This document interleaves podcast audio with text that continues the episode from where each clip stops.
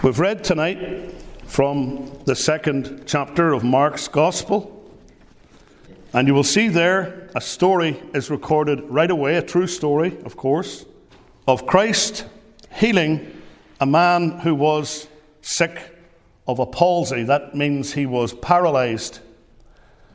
And the conversion of that man, the healing of that man, is a type of the conversion of every sinner who comes truly to Christ. It is a conversion story because you'll see that not only was this man's physical ailment dealt with, but his spiritual malady was dealt with by the Lord. The Lord didn't just tell him that he could arise and take up his bed and walk, but crucially, he said, Thy sins be forgiven thee. This is a man, therefore, who didn't just suffer physically, but he suffered spiritually.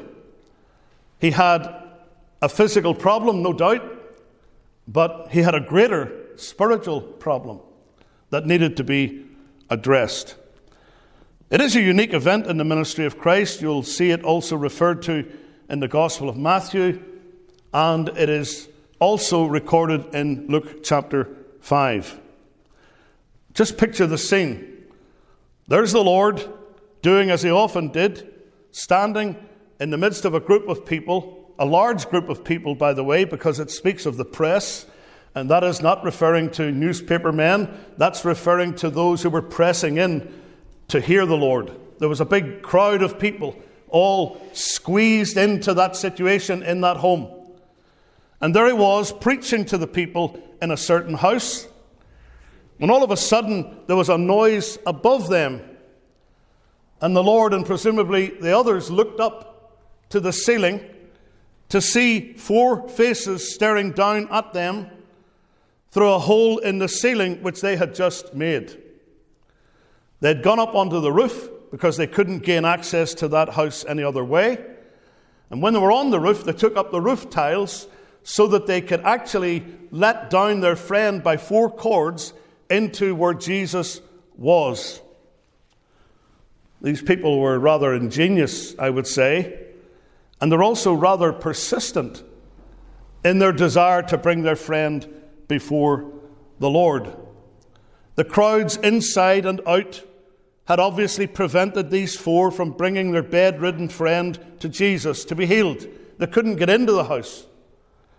But not to be denied, they began to think of some way to get their friend into contact with the Lord Jesus. And so, presumably, one of them had the bright idea of going up onto that flat roof, taking off the roof tiles, and lowering the bed and the man and all into the room where Jesus was and where he could come into direct contact with him, be healed by him. And that's what they did. And as a result, that man, who's described as one sick of the palsy, was healed.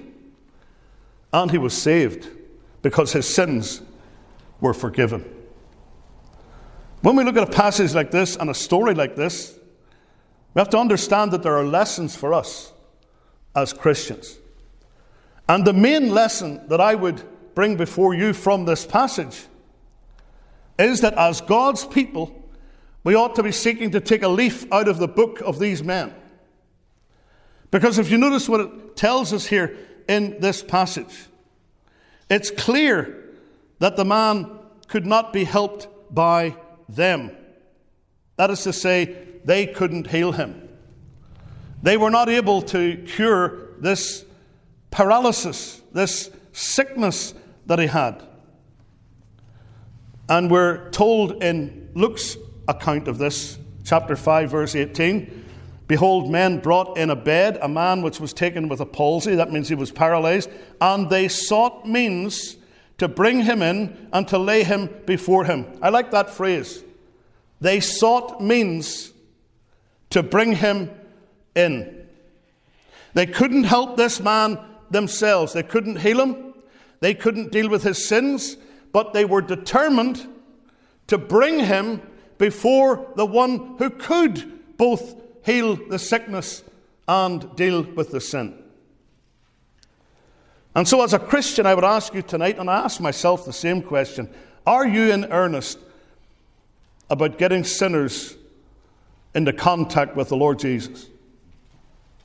Is it our aim and objective in life to win others to the Savior? Why are we on this earth? Well, man's chief end is to glorify God and to enjoy Him forever. But as believers, if the only reason that God saved us was to take us to heaven, we would have gone to heaven the moment we were saved. That's a fact. If that's the only reason why the Lord saved us was ultimately to take us to heaven, then we wouldn't be waiting all this time. He would have taken us the moment we came to Him, called upon His name for salvation, He would have taken us straight to heaven. But you see, the Lord has not just saved us to take us to heaven, He has saved us to serve Him. That's why we're here. We are here on business for our King. The Lord has emissaries, if you like. He has ambassadors, if you like. And that's us, believers, who represent Him in the world. And the Lord wants us to be in earnest about finding means to bring sinners into contact with the Lord Jesus. It would be a terrible thing if I or if you were content to be saved ourselves and not willing to do anything to reach others. Now, there are Christians who attempt to get men and women to Christ, but because they're hindered, because the devil opposes them, because their own flesh hinders them, or some other means, they give up. And they give up far too easily. So that, for example, if they asked a person to come to church with them or to, to go to a gospel meeting and they don't accept that invitation, then right away they give up. And that's a mistake. We should try and try again when it comes to winning people to Christ. We need a holy determination to reach men. We should not be easily hindered in our efforts to get sinners into contact with Christ. And such was the case with these men. If you look at the rendering that's given in Luke's Gospel, chapter 5, we're told in verse 19, and when they, that's the four men, the four friends, could not find by what way they might bring him, that's their friend, in, because of the multitude, they went upon the housetop and let him down through the tiling with his couch into the midst before Jesus. And the next verse shows us that that was an act of faith. Because when he saw their faith, not the man's faith, their faith. He saith to the man, Man, thy sins are forgiven thee. When he saw their faith, does the Lord see such faith in us? I heard a preacher say one time some people talk about being tactful in their witnessing. He said, and that's a good thing in some ways, but the problem is that so often they've got so much tact that they've lost contact. And so they never say anything. And they never try to reach people. They just go along quietly and never seek to do much by way of making an effort to bring sinners to Christ. Now, we must understand that we cannot save men. We can't.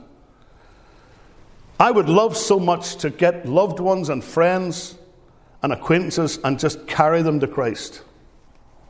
I would love to do that. I would love to force them into salvation, but of course that cannot be done. And if we try to force men, what we will end up with is false professions. Now, the Apostle Paul said on one occasion that by all means I might save some. There's two things there, at least, that we ought to consider.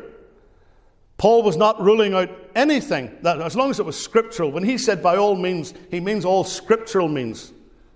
It doesn't mean unscriptural methods. There's a lot of that among professing Christians and preachers.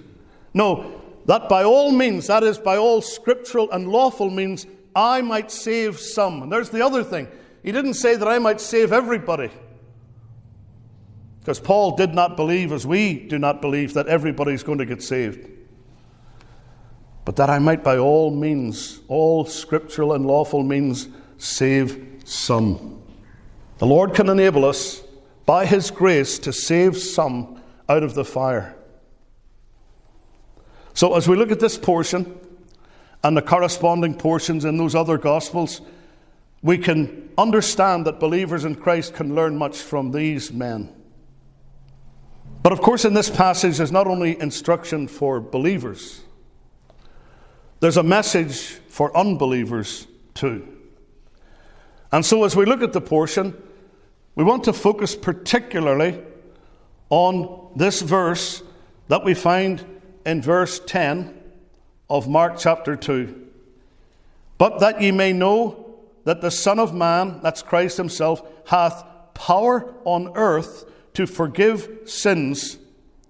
He saith to the sick of the palsy, I say unto thee, Arise and take up thy bed and go thy way into thine house. So, including verse 11 with verse 10.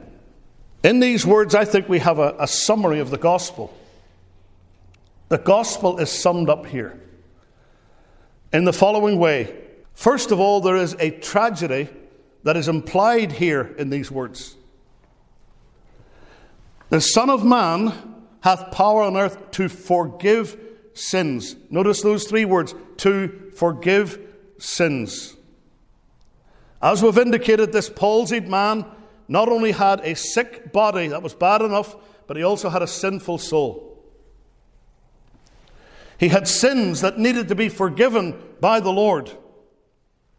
He was a sinner.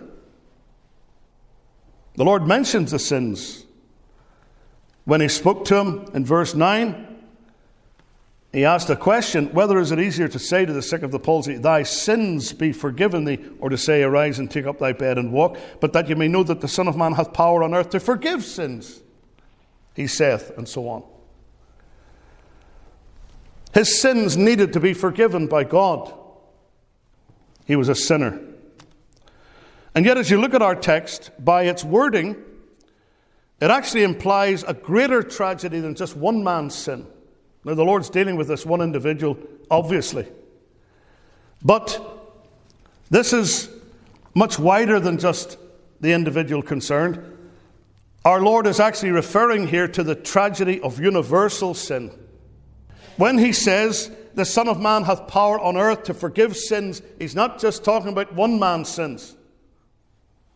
He's talking about the fact that we all, without exception, have sins that need to be forgiven, because all men are sinners. Without exception. God's word is clear, isn't it? For there's no difference, Romans 3, verse 22 and 23. For all have sinned and are constantly coming short of the glory of God, is the meaning of the verse. All have sinned and come short of the glory of God. And that's a truth that's basic to the gospel.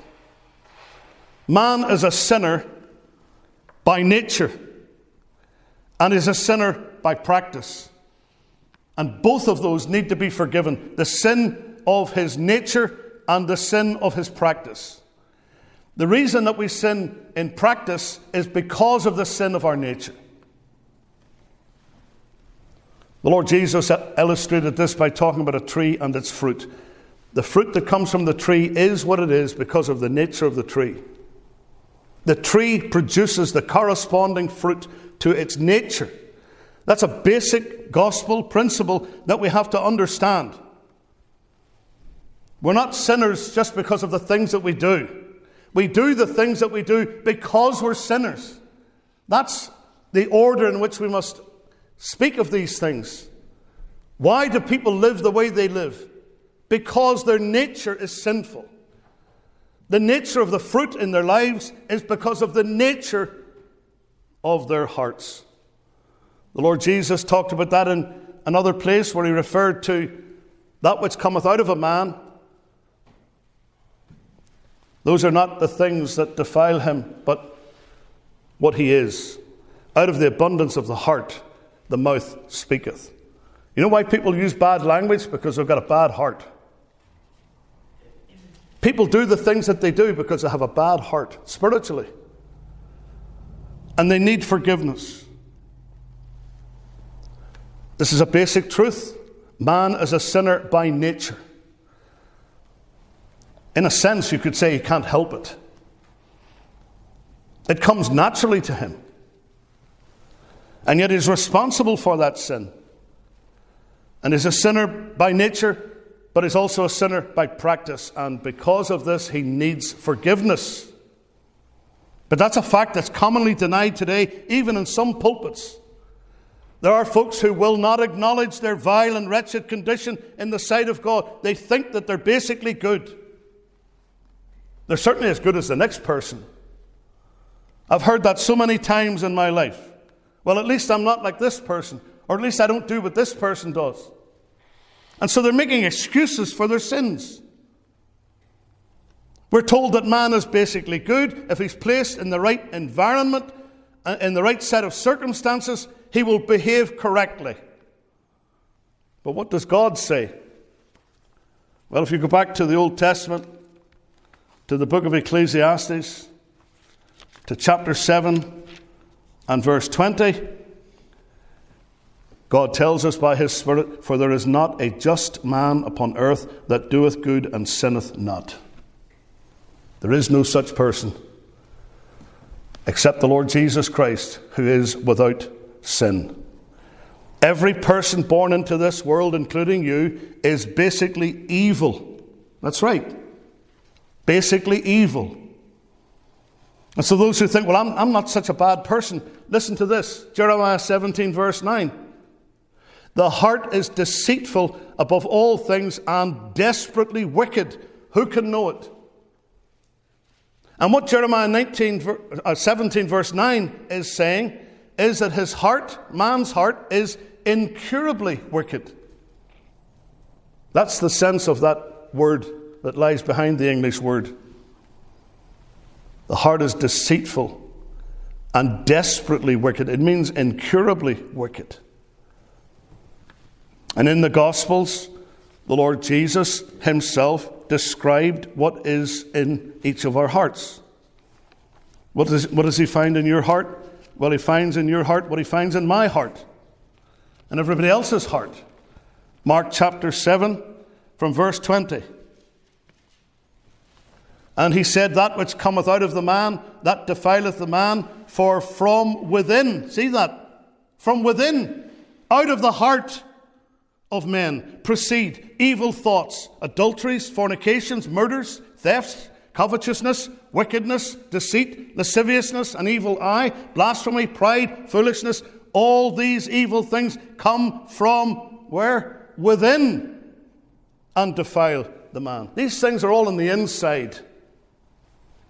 We have a wicked heart. We are partakers of what is known in theology as original sin. Original sin. That is the sin that has been transmitted to us from our first parents. Romans 5, verse 12, talks about Adam, and it says, By one man, and that's who it's talking about Adam, by one man, sin entered into the world, and death by sin, and so death passed upon all men, for that all have sinned, or in that all have sinned. So all men of Adam's race have been born in sin, no exceptions. And anyone who fails to acknowledge that fact is calling God a liar. When Job referred to mankind, he didn't exactly use flattering terms. In Job 15 and verses 15 and 16, he said of God, Behold, he putteth no trust in his saints. And there he's referring, I believe, to the holy angels. Yea, the heavens are not clean in his sight. How much more abominable and filthy is man? Which drinketh iniquity like water. That's not a very flattering picture of us. We're vile and full of sin. Every last one of us has broken God's law with impunity. And this is the tragedy that is implied in this biblical account. But as well as the tragedy that is implied here, we must say, secondly, that there's a testimony that is imprinted here. And it's Christ's own testimony. It's the testimony of the faithful witness the Lord Jesus. And what is that testimony? The Son of Man hath power on earth to forgive sins. Here's the answer to man's problem. We're taught here the possibility of forgiveness. And here's an individual who was brought by his friends in before Christ who had his sins forgiven. It's clear that he had his sins forgiven because the Lord pronounced his sins to be forgiven. And that's very clear from the other portions outside of Mark's Gospel. The one that's found in Luke chapter 5 makes that very clear in verse 20.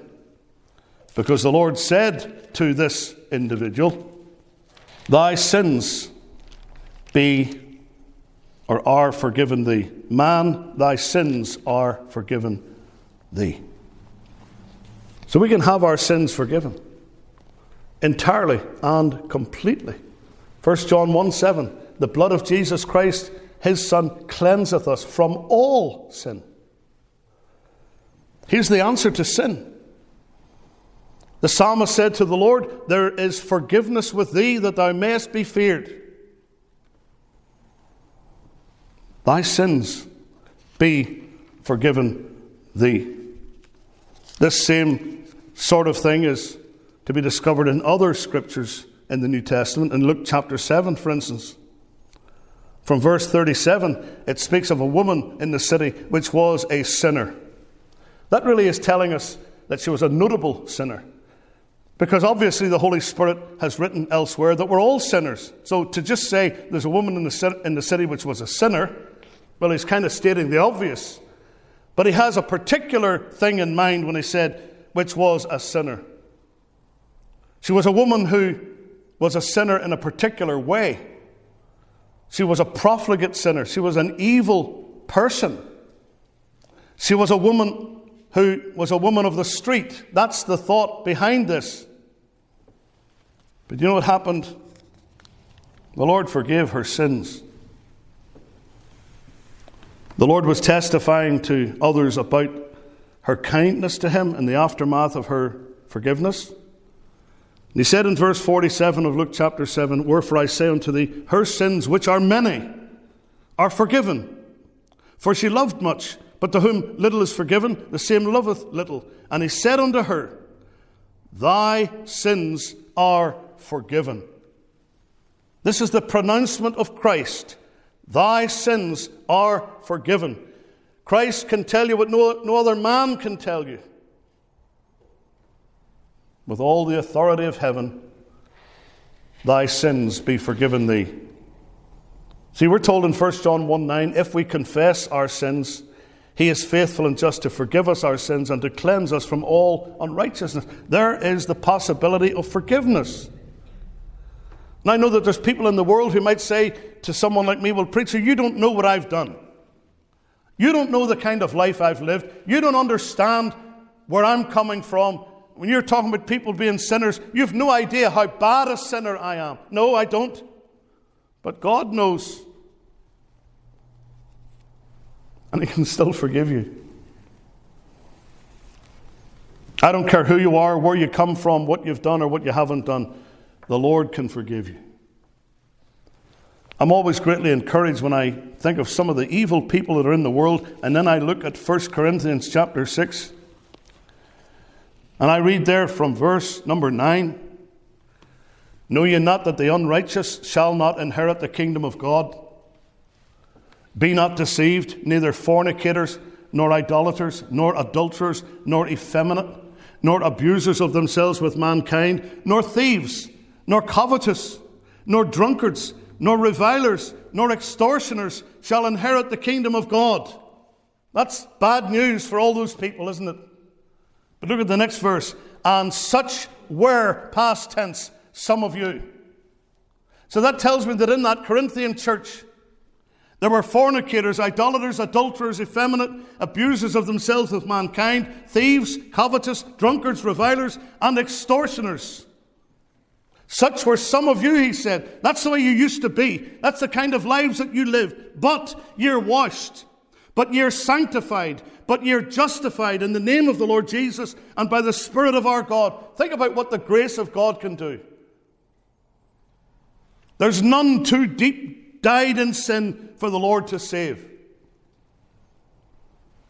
There's nobody beyond the reach of grace. And in the case of every one of us, when we got saved, those of us who, those of us who are, the Lord reached down and lifted us out of the pit. You know, it's possible to have the slate wiped clean. It Wasn't like that when I was a kid. We didn't have our own individual little chalkboards in school, but they used to many years ago. Our parents and grandparents would have had a little slate that they used. And the way to fix the mistakes, the way to fix the things that were wrong, was to take an eraser and rub it out. And I am old enough to remember the days before whiteboards, when there was an actual chalkboard, a blackboard, and this thing that we called the eraser or whatever. And when there was something on that that needed to be wiped out, a bunch of work that we did earlier that was now moving on to the next lesson, the teacher would just wipe it out. And there was no trace of it anymore. And that's an illustration of what happens when the Lord forgives sin. It's possible to have every sin removed. We used to sing in Sunday school a, a little children's chorus every sin it had to go. Neath the cleansing flow, hallelujah, rolled away, rolled away, and the burden of my heart rolled away. Every sin it had to go. Neath the cleansing flow, hallelujah, rolled away, and the burden of my heart rolled away. This is what the Lord is able to do. Remember what Jesus said in Mark chapter 3, verse 28 Verily I say unto you, all sins shall be forgiven unto the sons of men, and blasphemies wherewith soever they shall blaspheme. Every sin forgiven. This is the testimony that is imprinted here, the possibility of forgiveness. But also, we have to think about the testimony here concerning the power of forgiveness. Jesus said it the Son of Man hath power. He has the ability, he has the authority to forgive sins, and nobody else does. No priest, parson, prelate, or preacher, or pastor can forgive your sins. Only Jesus can forgive sins. Only Jesus has the power to forgive sins. And those who said to him, who can forgive sins but God alone? They were absolutely right. They were right. Who can forgive sins but God alone? Nobody can. But they were wrong in thinking that He couldn't forgive sins because Jesus Christ is God. That's where they missed the point. Forgiving sins is a divine prerogative. And of course, that's what the Pharisees brought up. They said that who can forgive sins but God alone. What's this man talking about, forgiving sins? Only God can do that. No mere man can forgive anyone, that's true.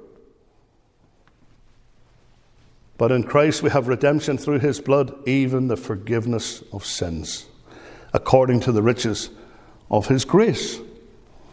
God alone forgives sin. It's folly to believe that any man who is himself a sinner could forgive somebody else. Therefore, priestcraft is denied by Scripture. It's God that we've sinned against. And it's only God who can put away our sins. And thank God He does. Blessed is the man whose sin is covered, the man who is justified, whose sins are covered. Psalm 32. The Lord Jesus Christ is and was God.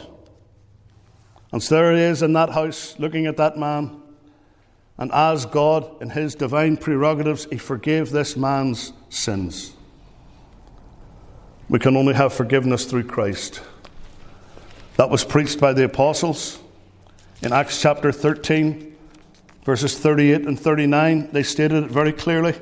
Be it known unto you, therefore, men and brethren, that through this man is preached unto you the forgiveness of sins, and by him all that believe are justified from all things from which you could not be justified by the law of Moses.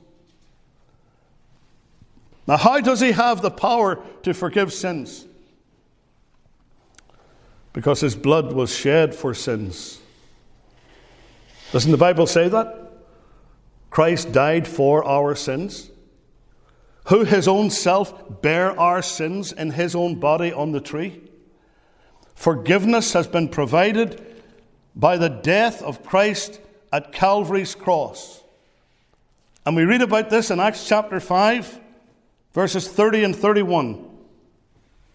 The God of our fathers raised up Jesus, whom ye slew and hanged on a tree. Him hath God exalted with his right hand to be a prince and a savior. Look at this. For to give repentance to Israel and forgiveness of sins.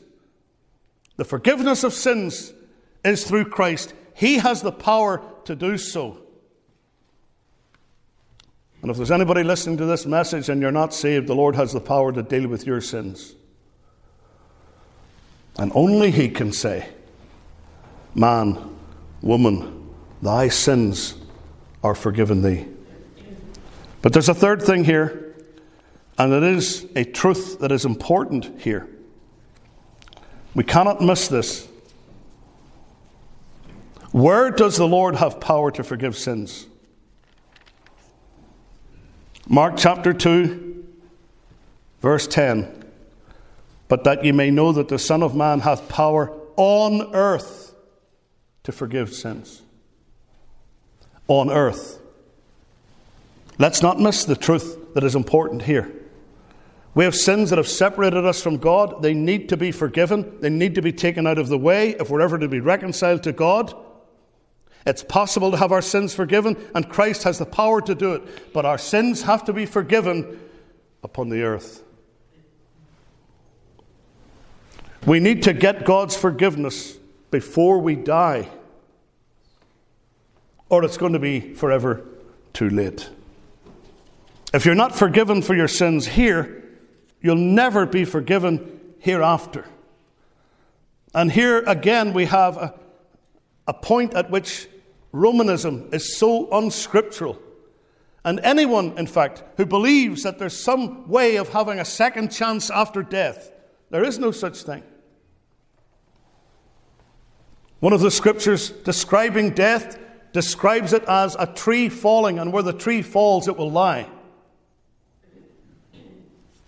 If you're not forgiven here, you'll not be forgiven hereafter. That does away with prayers for the dead, doesn't it? That does away with requiem masses, doesn't it?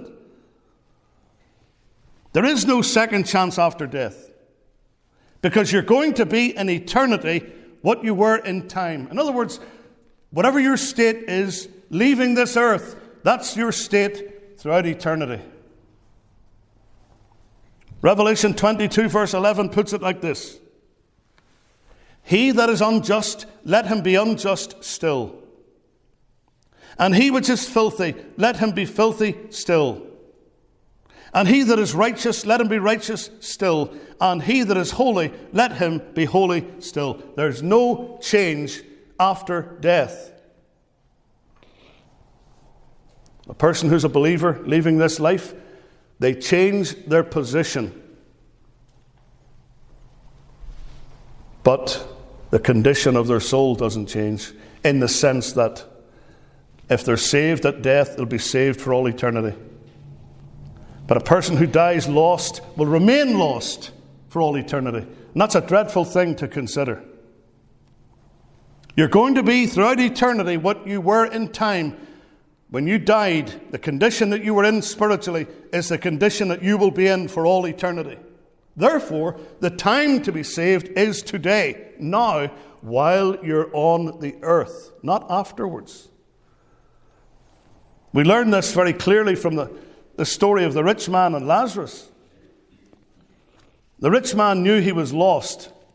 It's quite interesting, you know, when you read that portion, that he never ever asked to get out of hell. He didn't ask for that. He didn't say, now go to Lazarus in Abraham's bosom and, and get me out of this place. He never said that.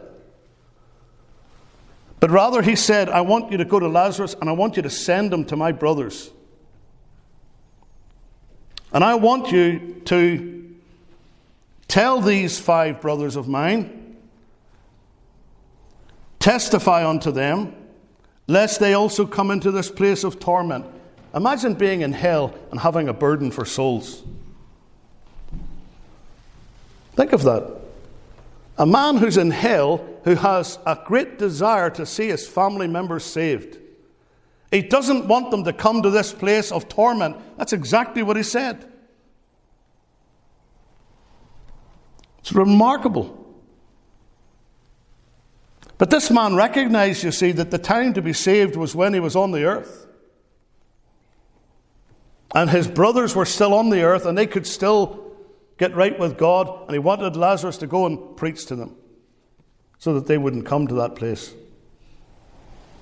But Abraham told him, they've already got Moses and the prophets. They've got the Bible. They've got the scriptures. Let them hear them. Let them hear the voice of God and the word. No, we're not going to send Moses and the prophets to witness to them. They've got the scriptures. And he argued with Abraham. He said, Nay, Father Abraham, but if one went unto them from the dead, they will repent.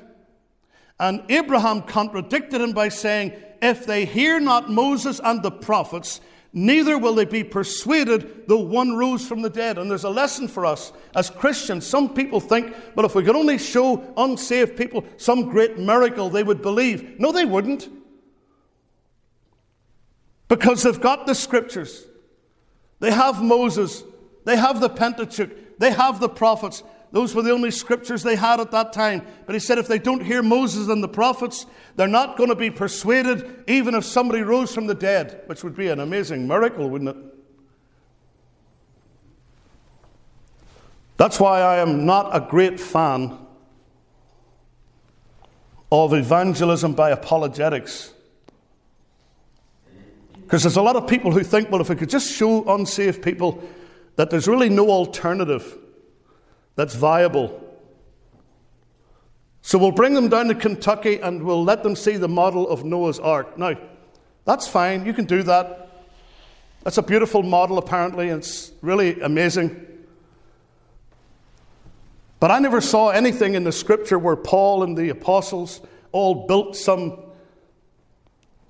sort of a an ark or some other biblical prop to try to prove that the Bible was true. They didn't do that. They preach the Word of God, and if people don't hear the Word of God, they're not going to be saved. I don't care what you tell them. Let me tell you this if they found Noah's Ark, and there are those who think they did, and they think they have photographs of it, if you found Noah's Ark and you showed it to those that are unsaved without the Holy Spirit convicting them of their sins and causing them to repent, they would not get saved. I don't believe in evangelism by props. Paul said to Timothy, Preach the word. Be instant in season, out of season, reprove, rebuke, exhort with all long suffering and doctrine. He said, The time is going to come when they're going to turn away their ears from the truth and they will be turned onto fables. They'll listen to fairy tales before they'll listen to the truth. That's because of the depravity of men's hearts. There's an awful lot of foolishness that prevails among Christians where they think that this, that, or the other thing is going to persuade people to get saved. It's not. May be very useful in encouraging the heart of a believer to see how all the animals could fit onto the ark. There's no doubt that there's good in that.